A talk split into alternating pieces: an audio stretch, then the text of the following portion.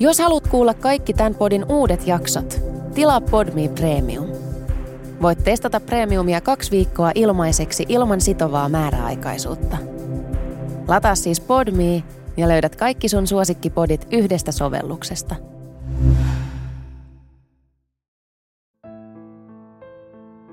Tervetuloa kuuntelemaan Murhan anatomian uutta jaksoa. Jo viime kaudella minulta on pyydetty jaksoja pohjoismaisista tapauksista, ja nyt sellainen olisi tulossa. Tämä tapaus on Norjassa hyvin kuuluisa ja ainutlaatuinen. Vaikka tapauksen pääpiirteet ovat melko hyvin tiedossa ja tuomio annettu, aiheuttaa tapaus hyvin paljon kysymyksiä, joihin ei vieläkään ole saatu vastauksia, vaikka tekijä on toistaiseksi elossa – Tapauksesta on tänä vuonna 2020 tehty kuusiosainen dokumenttisarja nimeltään Seriemörderen i Orkdal. Tämä dokumentti löytyy valitettavasti vain maksumuurin takaa. Ensimmäisen jakson voi katsoa maksutta TV2 sivuilta, mutta siihen ei saa tekstitystä, enkä ruotsin kielen taidoistani huolimatta ymmärrä Norjaa tarpeeksi hyvin, jotta olisin voinut käyttää edes tuota jaksoa lähteenä. Oletettavasti muutkin sarjan jaksot ovat pelkästään norjaksi. Toivottavasti sarja ilmestyy jossain vaiheessa helpommin saatavaksi ja suomeksi tekstitettynä. Sarjaa olivat tekemässä rikostoimittaja Jens Christian Norve sekä aiempi Kriposin tutkija Asbjörn Hansen. Kripos on Norjan keskusrikospoliisi. Dokumenttisarjaa varten he pääsivät käsiksi kaikkiin poliisikuulustelupöytäkirjoihin. Jens Norve kertoi olleensa yllättynyt, miten vähän tapauksesta oli puhuttu tuomion antamisen jälkeen, vaikka tapaus oli laajuudessaan varsin uniikki Norjassa tuohon aikaan ja kauan sen jälkeenkin. Mennään sitten tapauksen pariin. Arnfinn Nesset syntyi vuonna 1936 Norjassa Tröndelagin maakunnassa maan keskiosissa. Tröndelagin suurin kaupunki on Trondheim ja Orkdal sijaitsee maakunnan eteläisessä osassa. Hänen äitinsä ei ollut naimisissa tämän isän kanssa, eikä Arnfin ollut juuri missään tekemisissä biologisen isänsä kanssa koko elinikänään. Hän asui äitinsä ja äitinsä vanhempien kanssa Grandalenissa pienellä vuoristomaatilalla – hänen kerrotaan pelänneen isoisänsä ja hän karkasi kotoa usein metsään itkemään. Arnfinnin lapsuuteen ja nuoruuteen kuului paljon yksinäisyyttä ja kiusaamista. Muiden ihmisten kanssa oli vaikeaa tulla toimeen, eikä hän juuri saanut ystäviä. Hänestä tuntui, kuin hän olisi jotenkin erilainen kuin muut, ja se erotti hänet muista ihmisistä. Kotimatkatkin hän kulki kiertoteitä jottei joutuisi kohtaamaan matkan varrella koulukavereitaan, jotka usein nimittelivät häntä. Koulun Arnfin suoritti kuitenkin melko hyvin arvosanoin, mutta hänen äitinsä kielsi häntä jatkamasta koulua alaasteen jälkeen. Tämän vuoksi Arnfin päätyi koulun sijasta työskentelemään paikalliseen sahatehtaaseen vuonna 1952. Työpaikasta teki ikävän se, että pojan biologinen isä oli samassa työpaikassa, mutta he eivät koskaan keskustelleet keskenään. Arnfin kertoi myöhemmin toivoneensa, että hänen isänsä ottaisi häneen kontaktia. Pojan ollessa vajaa parikymppinen, hänen äitinsä muutti pois kotoa uuden perheensä kanssa Fröjaan. Samoihin aikoihin isoäiti oli sairastunut ja Arnfin hoiti tätä kotona tämän kuolemaan saakka – Vuoden 1954 jälkeen Arnfin oli jäänyt yksin kotitalonsa maatilalle, jota hän jäi hoitamaan itsenäisesti.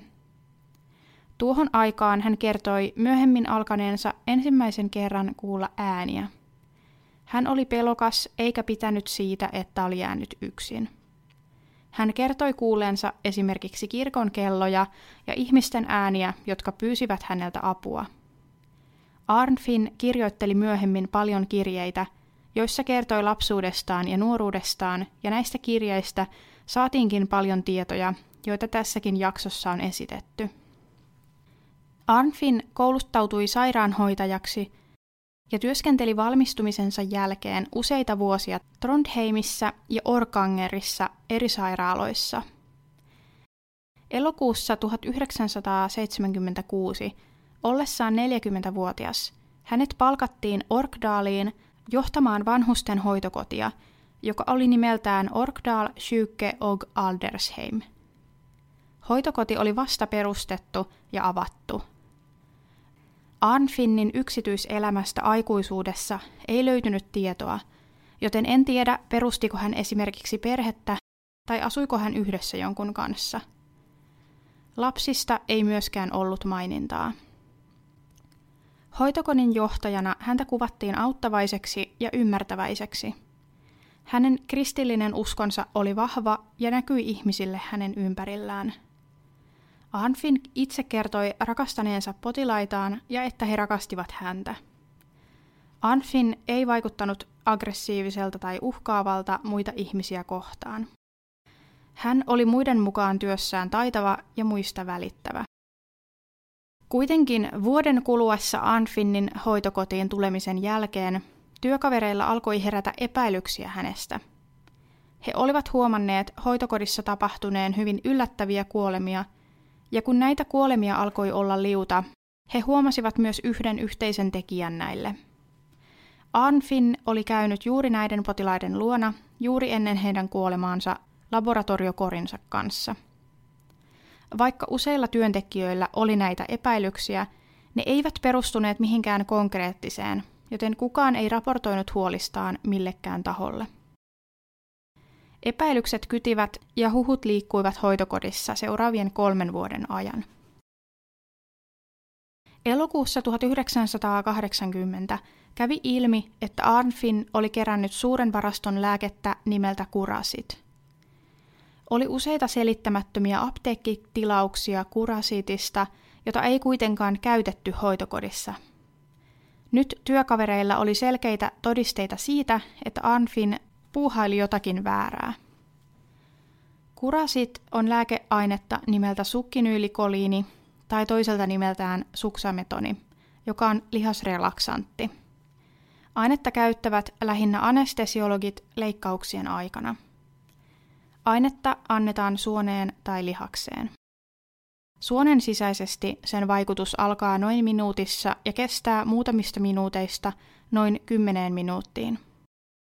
Aineen tarkoitus on auttaa hengitysputken asennuksessa nukutuksen alkaessa, sillä se lamaa hengityslihaksia. Aine siis halvannuttaa henkilön lihakset lyhytaikaisesti, ja tämän kaltainen vaikutus on edellä mainitusta syystä tarpeellinen juuri leikkaussalissa. Joten ei ollut mitään selitystä sille, miksi tällaista ainetta tulisi tilata hoitokotiin. Anfin itse oli varmasti törmännyt tämän lääkeaineen käyttöön työskennellessään uransa alkuvaiheessa sairaalassa. Poliisi alkoi tutkia asiaa. Kolme kuukautta ilmoituksen jälkeen, eli maaliskuussa 1981, alkoi poliisitutkinta. Arnfin väitti, että lääke olisi tarkoitettu naapurin koiralle, joka oli täytynyt lopettaa. Tätä ei pidetty uskottavana. Arnfinnia kuulusteltiin yhteensä 967 tunnin ajan. Tänä aikana hän tunnusti murhanneensa 30 hoitokodin asukasta. Hän kertoi, ettei muistanut, kuinka monta ihmistä oli tappanut elämänsä aikana, sillä osa olisi tapahtunut hänen aiempien työsuhteidensa aikana. Hän esitti kuulusteluissa motiiveiksi muun muassa uteliaisuuden, armomurhaamisen ja uhreilta varastamisen. Poliisi keräsi 62 potilaan listan Arnfin Nessetin mahdollisista uhreista tämän uran ajalta. Poliisikuulustelujen ollessa melkein ohi, Arnfin hankki toisen asianajajansa. Hän oli hankkinut jo Marten Gunnesin puolustusasianajajakseen, mutta tämä oli ollut sitä mieltä, että mies tarvitsisi kaksi asianajajaa. Anfin pyysi arvostettua rikosoikeuden asianajajaa Alf Nordhusia puolustamaan häntä. Alfin tullessa mukaan kuvioihin, Arnfin veti kaikki murhatunnustuksensa takaisin ja väitti nyt olevansa syytön. Hän väitti noiden yli 900 tunnin kuulustelujen olleen painostavia ja että häntä oli paineistettu tunnustamaan teot, joten siksi hän oli tehnyt niin. Kun Martin Gunnes oli ottanut Arnfinnin puolustamisen hoitaakseen, hän ei tiennyt, että oikeudenkäynnistä tulisi Norjan siihen asti suurin ja pitkäkestoisin murhaoikeudenkäynti. Hän tapasi seuraavan kahden vuoden ajan asiakastaan lähes päivittäin, mutta kertoi, ettei oppinut tuntemaan miestä yhtään. Mies oli sulkeutunut ja introvertti ja viihtyi omassa seurassaan. Kuitenkin hän vaikutti samalla miellyttävältä ja rauhalliselta, ja hänen kanssaan oli helppo työskennellä. Marten ei päässyt selvyyteen Arnfinnin mielenmaisemasta, vaikka koko oikeuskäsittely pyöri miehen menneisyyden ja persoonan ympärillä. Arnfin oli kaikille muillekin täysi mysteeri. Oikeudenkäynnin aikana hän istui hiljaa ja liikkumatta paikallaan ja kirjoitteli muistikirjaansa. Hän oli pukeutunut hyvin mitään sanomattomasti harmaaseen pukuun. Hän ei tuonut tilanteessa itseään esiin, eikä pyrkinyt puhumaan salissa, ellei ollut pakko. Motiivia niille teoille, joista häntä syytettiin, ei enää koskaan tullut ilmi. Tapausta tutkiessa päädyttiin lopulta 25 murhasyytteeseen, yhdestä murhan yrityksestä ja viidestä petoksesta syyttämiseen. Niistä 30 tunnustetusta murhasta kahdeksaa ei voitu lopulta todistaa murhaksi tai tapoksi. Oikeudessa kuultiin 128 todistajaa, kuten Arnfinnin työkavereita ja sukulaisia. Syytteitä tukemaan ei ollut esittää varsinaisia teknisiä todisteita, vaan tuomio tehtiin lopulta aihetodisteiden varassa. Oikeuskäsittelyn aikana neljä eri psykiatria arvioi Arnfinnia tämän syyntakeisuuden suhteen. Hänen kokemistaan harhoista tuli paljon keskustelua. Oliko niitä alun perin ollutkaan? Yksin ollessaan ilman mitään ärsykkeitä – Ihminen voi kuulla erinäisiä ääniä ja tulkita ne omalla tavallaan. Kyse ei välttämättä ole varsinaisista hallusinaatioista. Näin psykiatri päätteli Arnfinnin oireiden kohdalla ja psykiatrit ohittivat nuo äänten kuulemiset arvioinneissaan. Mitä psykiatrit totesivat Arnfinnista oli se, että hänellä oli riittämättömästi kehittyneet henkiset kyvyt, erityisesti emotionaalisissa taidoissa – Hänellä ei todettu olevan empatiakykyä. Psykiatri Börre Husebö oli yksi Arnfinnia arvioineista lääkäreistä, ja hän on esiintynyt tapausta koskevissa artikkeleissa haastateltavana. Hän kertoi samaa kuin Arnfinnin puolustusasianajaja, että miehen julkisivun taakse oli vaikeaa päästä. Hän ei ollut halukas kertomaan itsestään muille – eikä hänellä vaikuttanut olevan halua kommunikoida muiden ihmisten kanssa.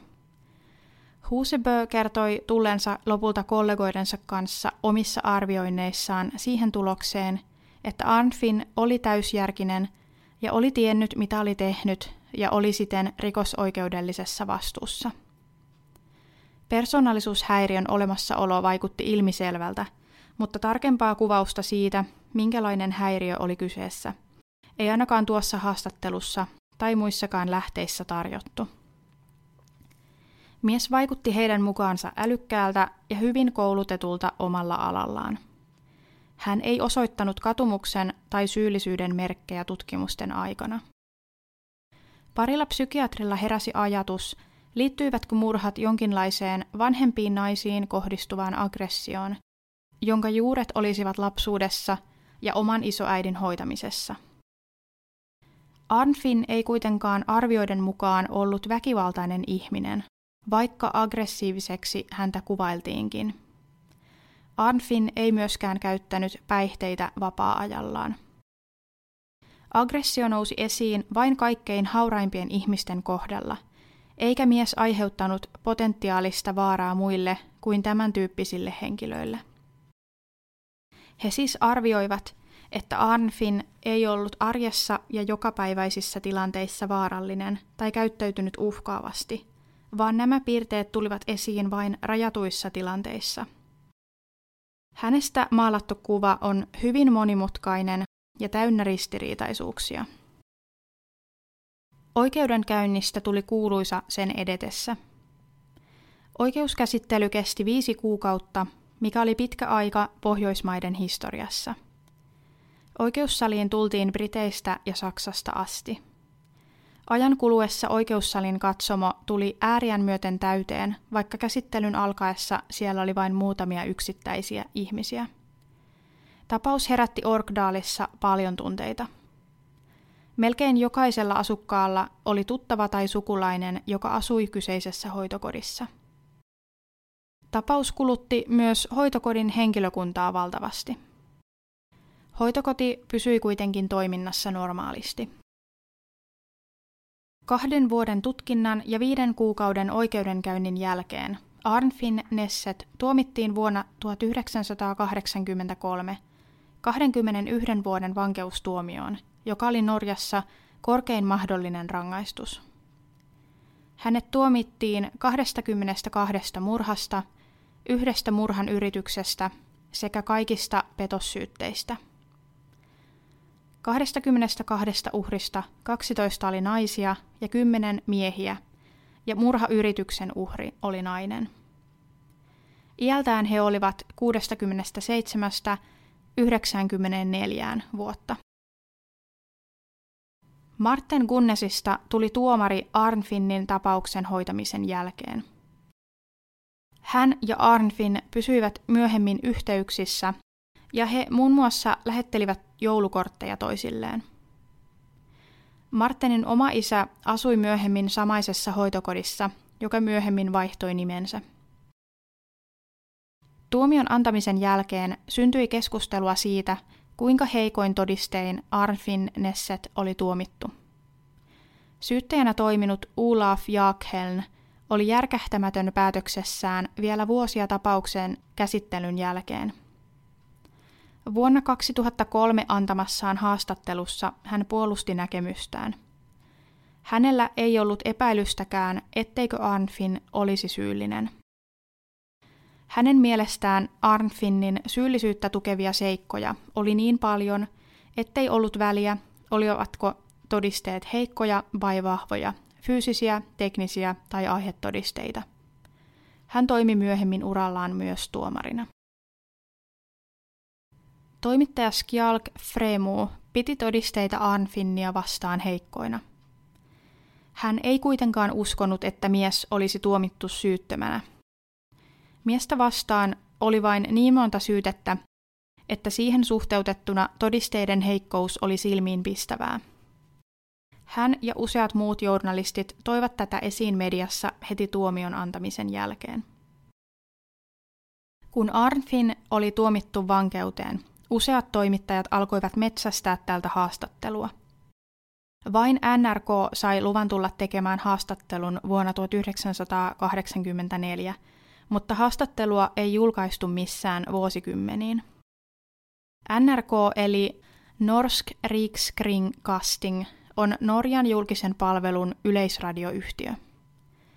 Haastattelulle oli selvät rajat, eli tapahtuneista murhista ei saanut puhua – Haastattelun aikana asianajaja keskeytti puheen jatkuvasti.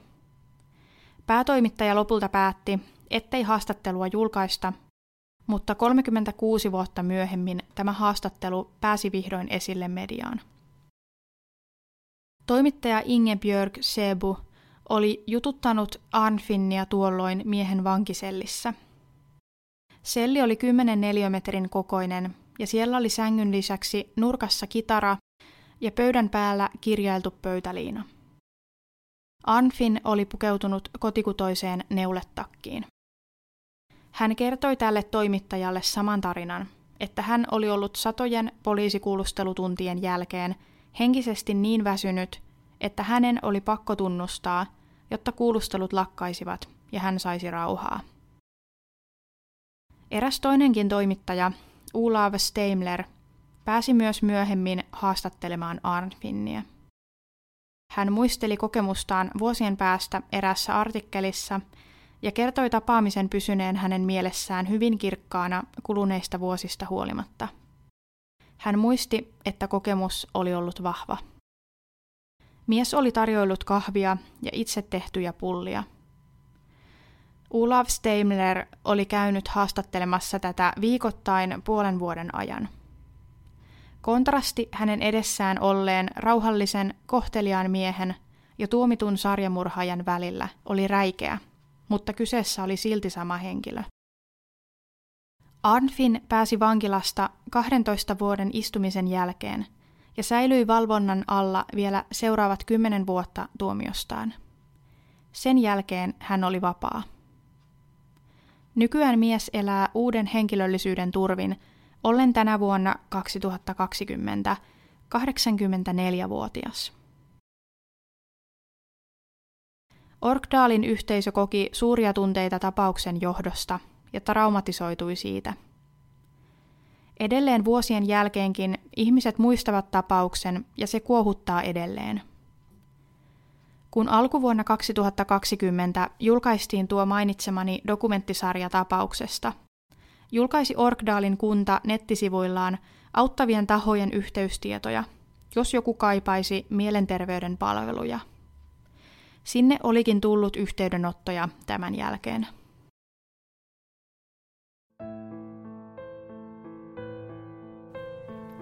Edelleen kysymykset pyörivät ilmassa. Miksi näin tapahtui ja miten se oli voinut tapahtua kenenkään siihen puuttumatta?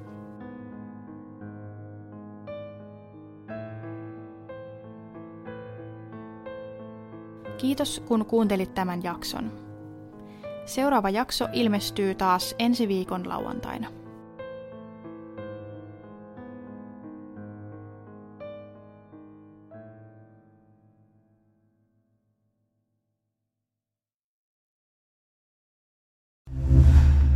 Kuuntelit Podmin Premium-podcastia. Haluatko löytää lisää samankaltaisia podeja tai vaikka ihan uusia tuttavuuksia?